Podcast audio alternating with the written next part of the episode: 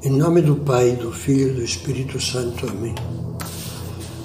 Vinde, Espírito Santo, enchei os corações dos vossos fiéis e acendei neles o fogo do vosso amor. Enviai o vosso Espírito e tudo será criado e renovareis a face da terra. Nas meditações iniciais desta série, recordávamos umas palavras de São Paulo que, como dizíamos, nos mostram quais são as cordas da paz. Referíamos-nos, deve lembrar, às cordas do coração.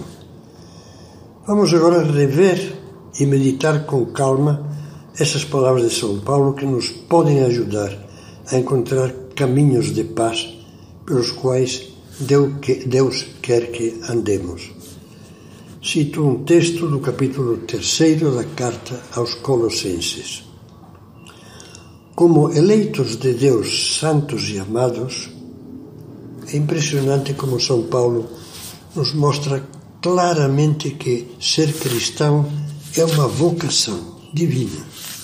Como eleitos de Deus, santos e amados, revestivos de entranhada misericórdia, de bondade, humildade, mansidão, paciência. Suportai-vos uns aos outros e perdoai-vos mutuamente, se um tiver contra outro motivo de queixa. Como o Senhor vos perdoou, assim perdoai também vós. Mas acima de tudo revesti-vos do amor, que é o vínculo da perfeição. Triunfo em vossos corações a paz de Cristo, para a qual fostes chamados a formar um único corpo. E sede agradecidos.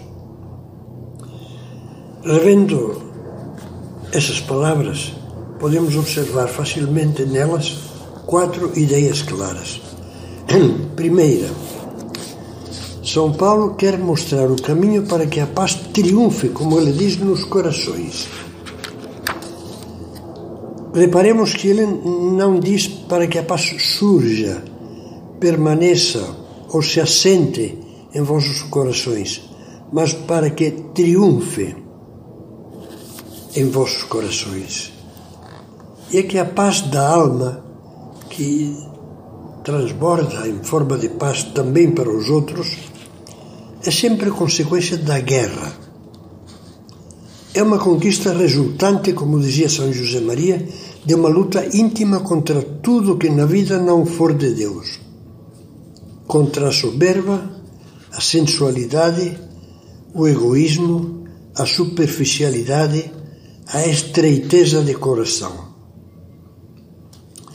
Segunda ideia. Essa luta se trava praticando virtudes concretas, não bastando sentimentos e boas vontades.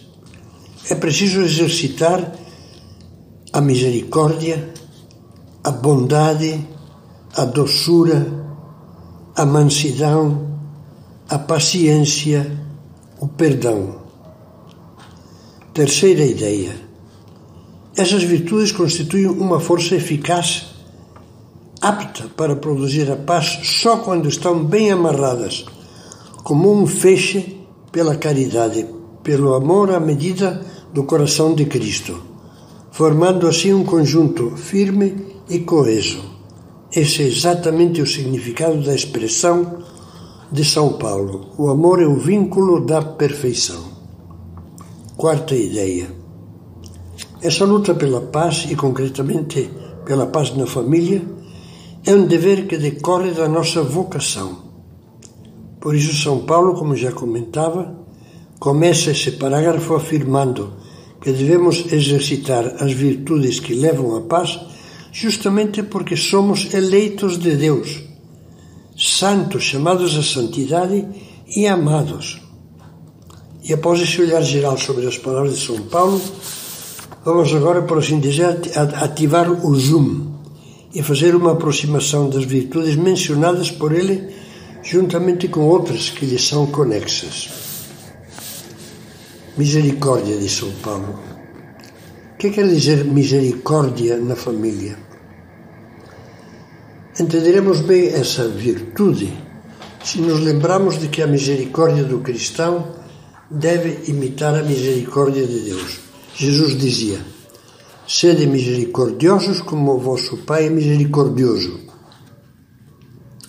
Deus é misericordioso porque vê as nossas misérias, por dizê-lo de um modo humano, com coração. A palavra misericórdia significa, em efeito, miséria que toca o coração.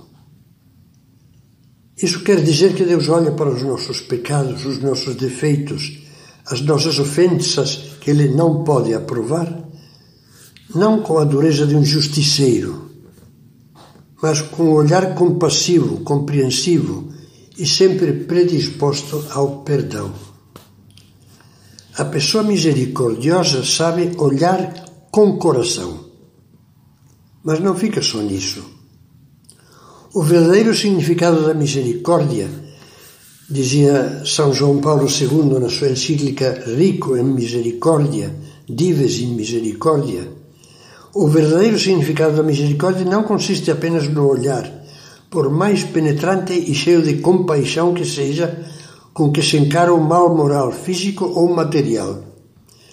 A misericórdia manifesta-se com a sua fisionomia verdadeira e própria, quando reavalia, promove e sabe tirar o bem de todas as formas de mal existentes no mundo e no homem. A misericórdia, acrescenta esse Papa Santo, é um amor que não se deixa vencer pelo mal, como diz São Paulo, mas vence o mal com o bem. Retenhamos bem essas ideias. A virtude da misericórdia começa por olhar o outro, por vê-lo, com um olhar penetrante e cheio de compaixão. E completa-se quando, a partir desse olhar compreensivo, nos esforçamos por tirar um bem do mal que vemos nos outros.